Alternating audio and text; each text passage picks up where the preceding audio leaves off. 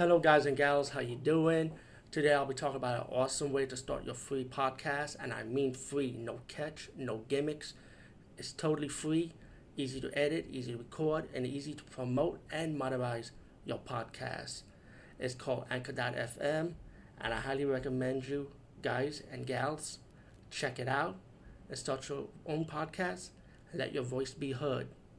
And also, don't forget to listen to Wild Dog Podcast and tell them that I sent you and that you hear it from me. So you get more people to join Anchor.fm. You will not be disappointed because they will also put your podcast in other platforms and then make it very, very much easier for you. Have a great day, everybody. Hey guys and gals, today I'll be talking about the movie Satan's Storybook.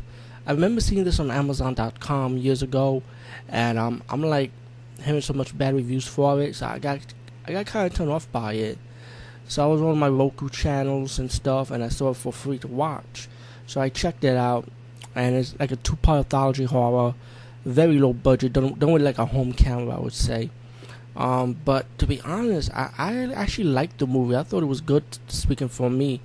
You know, it starts out with this woman warrior find these demons off and taking this woman as hostage, and you find out this woman is her sister, but she's Satan's bride, and the woman needs to kill her, to kill Satan's bride, because she's going to give birth to the Antichrist.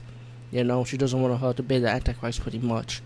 Meanwhile, you got Satan. He's really pissed off, you know, that she's been kidnapped, and he sent his demons to go after the warrior woman and save the his bride, pretty much.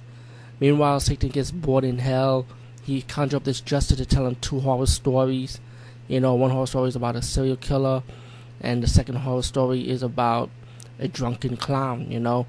And let me just say, I enjoyed both of these stories. I mean, I don't want to ruin anything, but I really did enjoy it. I don't care what the haters say.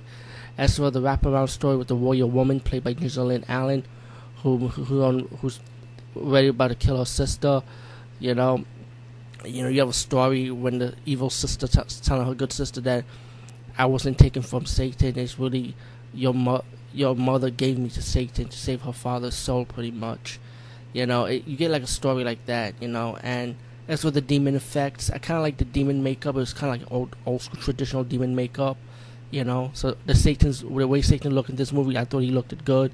The evil jester clown, I thought he looked good. Even the clowns looked good, you know, in my opinion, especially the two demon clowns. The other demon's makeup effect was good. The troll makeup effect was good. I thought it was good, you know, in my opinion. I didn't think it was bad, you know. I say Satan's Storybook. I say check it out and give it a chance, in my opinion. Anyway, peace, guys, and see you later.